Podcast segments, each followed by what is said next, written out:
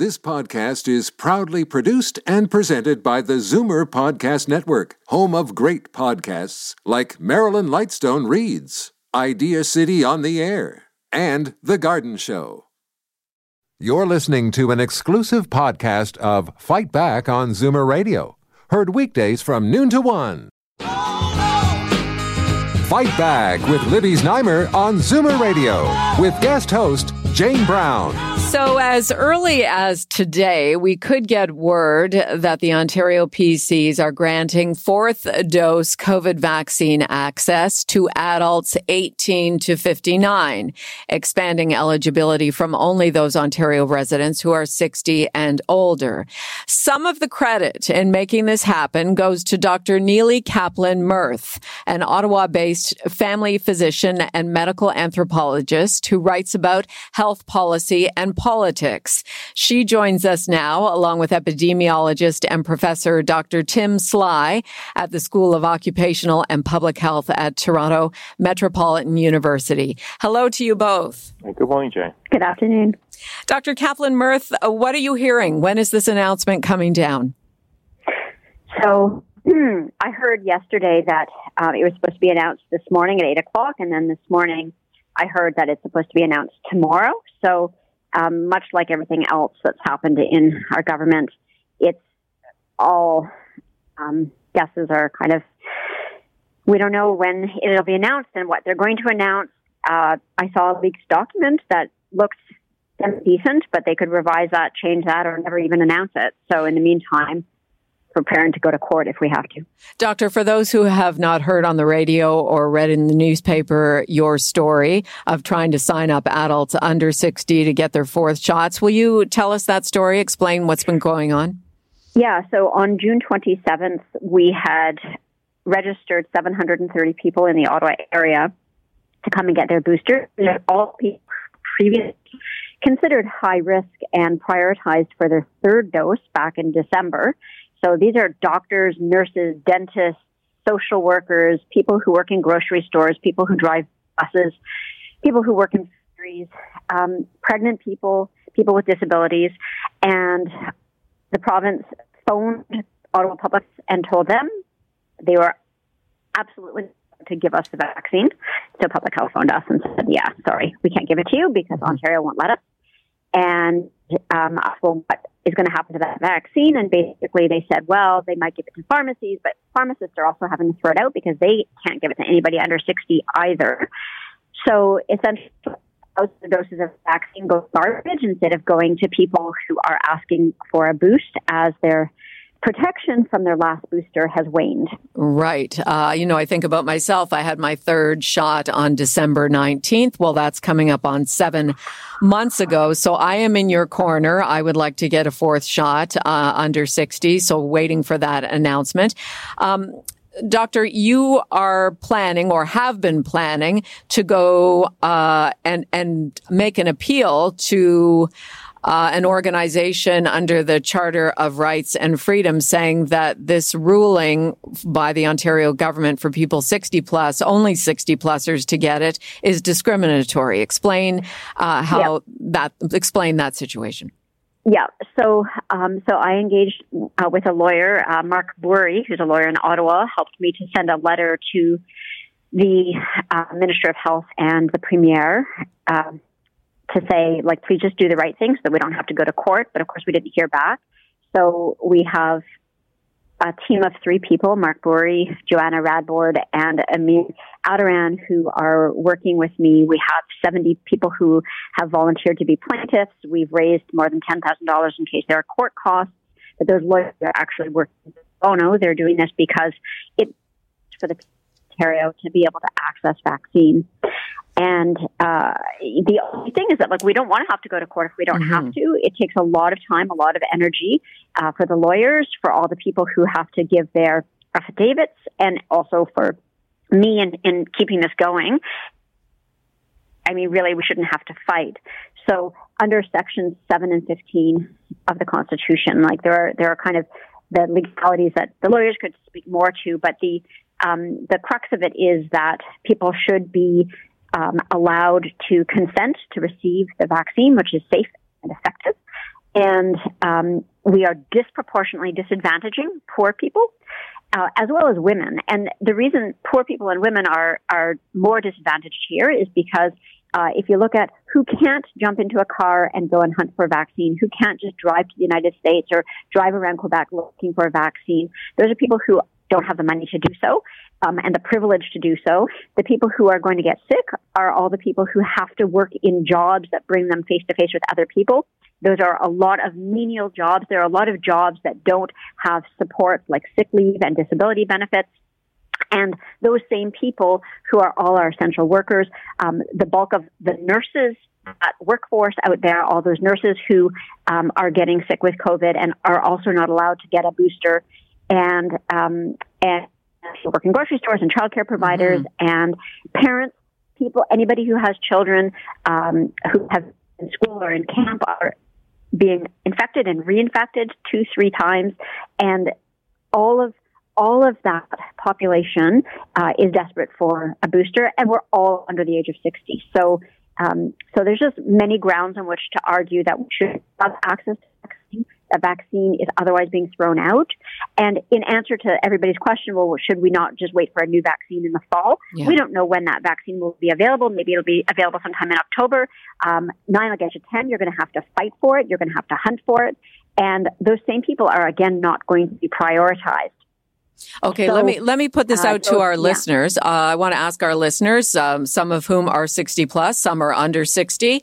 Uh, we are speaking with a more mature audience. Are you keen to get your fourth shot? Uh, should eligibility widen to 59 and under, or if you're 60 plus, have you already received your fourth shot? 416-360-0740 or toll free 1-866-744-740. Let's Let's go over to Dr. Tim Sly now. I haven't spoken with you in a while. How are you keeping? Very well, Jane. Uh, good afternoon to you and to uh, Dr. Kaplan Ross, too. Uh, this is, uh, ever since the beginning, way in the beginning, remember almost three years ago, we were, we pointed out there's nothing black and white with this pandemic. Everything is shades of gray in between, which of course affects all the decisions I think what we have here is uh, even the variation with the the deadline for starting the force. Israel, I think, says virtually anybody in over 18. Uh, some of the provinces are at 50, uh, 50 years old. Mm-hmm. Um, so what we have to push back a little bit and look at the real evidence here. Clearly, there's a priority list. I mean, you go down the priority list. The third dose is clearly where the biggest benefit comes, the biggest bang for the buck between the, the basic primary two and up to three. That's where the protection lies. The fourth dose is an additional bit, but it's not that much more. But on the other hand, we've got a now uh, we've got a situation where we have to recognize hospitalization rates today are something like three times what they were this time last year. So we don't look at incidents anymore. Incidents has gone out the window. So is uh, positivity rates and so on. But we look at hospitalization rates because you can't fool with those. Three times what it was last year. We're entering now a new uh, a new mem- couple of members of the, of the Omicron family who moved in there, uh, B4 and 5, and there's a couple of others on the horizon as well. Uh, masks have gone. Uh, personally, I think the mandate for that was a little too soon to drop them, uh, mm-hmm. and people are it's difficult to get them back now. I think if we so there's a lot of reasons to say we should be boosting up what other protections we have, and so I think that. Uh, having said that, I think, uh, yeah, it's about time to begin to think that uh, maybe we should begin to, and the prospect of wasting vaccine, I mean, that is just horrendous. Yes. Uh, and and the last little bit I'll add on to this little tirade thing is that we have uh, around the world many countries who haven't even got to the f- sorry fully vaccinated, but the first vaccine yet. And all the vac- all the variants are coming from these places where there's a high amount of replication. So we got to do everything we can to get the the rest of the world vaccinated. Our Zoomer radio listeners would like to get in on the conversation. Sita and Mississauga, go ahead. Hi, Jane. How are you? Thanks, I'm fine. Everyone. Um, doctors, you're doing a great job pushing the booster for all since we're heading to another wave. And a quick tip I called shoppers last week and they're booked until August. I phoned the small independent drugstore and I was asked to come in the same day, which was very short notice. We couldn't make it. But the next day we went and we're fully, we got all our booster up to date. So you've had you've had your fourth shot, Sita. Yes. Yeah. Yes. Okay, well, that's good to hear. I did want to, and thank you for calling. I did want to ask uh, Dr. Kaplan Myrth. Uh, anecdotally, I'm hearing that people under 60, not much under 60, are able to get the shot at some drugstores. Is is that a pharmacist making a decision on their own? What's going on there? Most people are being turned away in, in pharmacies the same um, the same for the same reason that they end up being turned away um, in family doctors' offices. Um, but if um, like I have done, I have had vaccine events when I give it to everybody who's 16 over and we have leftover doses. I refuse to throw those out. Then I put out a call and, and we let anybody come in who um, is, is, you know, under age 60 who wants it. Um, so pharmacists can make that choice to do the same, but um, but by and large, pharmacists aren't doing that, and um, people are being turned away. Even now, Quebec, go to Quebec uh, to get their vaccine. So as of about half an hour ago, uh, New Brunswick has now approved boosters for anybody 18 and over. Mm-hmm. I think British Columbia has approved it. Quebec has approved it, but again, it comes down to who can jump in a car and hunt. And right. as that caller just said, like there are many pharmacies that are booked up um, but they're not being um, uh, honest in terms, not the caller, but I mean the pharmacists and the and the province aren't being honest in terms of it. It's not that there are so many people who are 60 and over who haven't yet been able to get their dose. That has been available for months, and people who want it very well can get it. So it's it's really a question of all the doses that go in the garbage because the people under the age of 60 who are begging for it aren't being allowed to have it. Let's go to Margaret in Niagara. Margaret, what's your story? Uh, Jane, I just went shopping a couple weeks ago up on Lundy's Lane here in town, and I noticed the Rexall uh, drugstore had a sign of fourth, uh, fourth doses. Come on in. I went in. Ten minutes later, I'm out. I've got my shot. I'm 69. They ha- they were giving it to anybody that wanted it. So no waiting, no registering, just nice and easy. Nice, nothing. I just hopped in the car, I got pulled out my phone and phoned everybody I knew. And all my friends went up there and got theirs right away. So it was so easy. And that was all just a good comment for a change. Yes, thank you. Thanks for calling, Margaret. Let's go to Donna in Welland. Donna, have you had your fourth shot?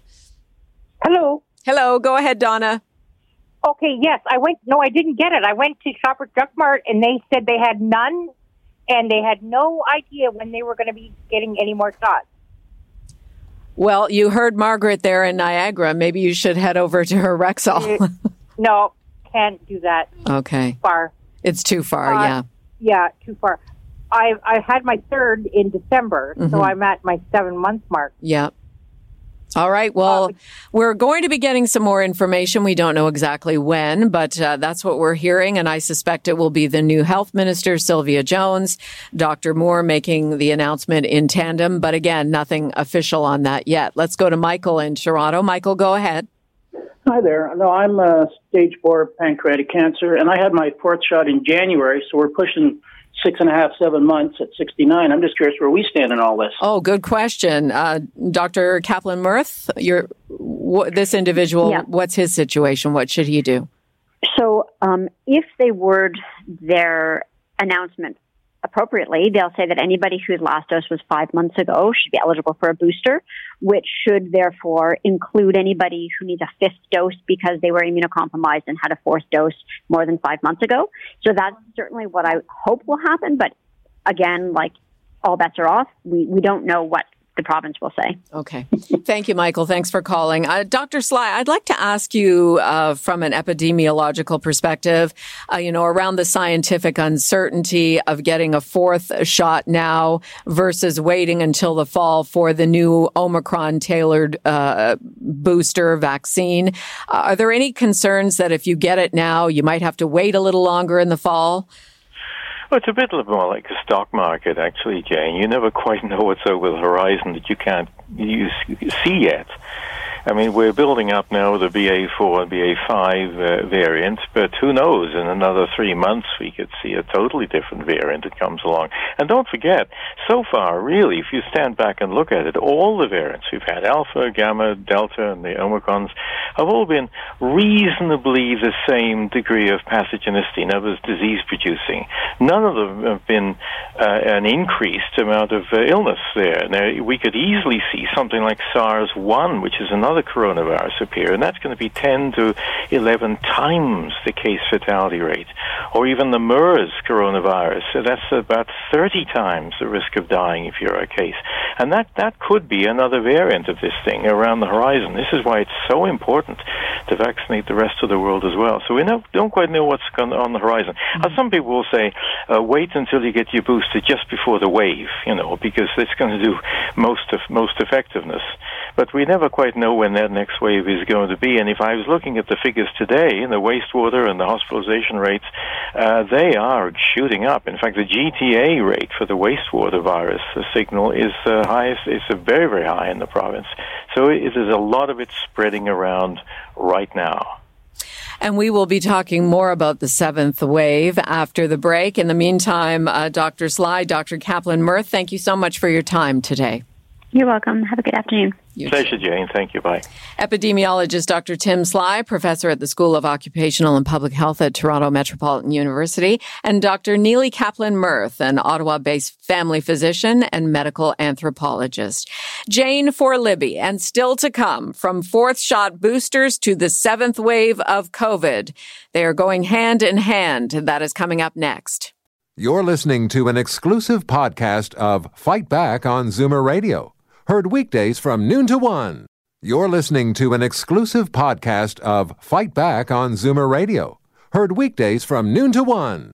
You're listening to an exclusive podcast of Fight Back on Zoomer Radio, heard weekdays from noon to one. This podcast is proudly produced and presented by the Zoomer Podcast Network, home of great podcasts like Marilyn Lightstone Reads, Idea City on the Air, and The Garden Show.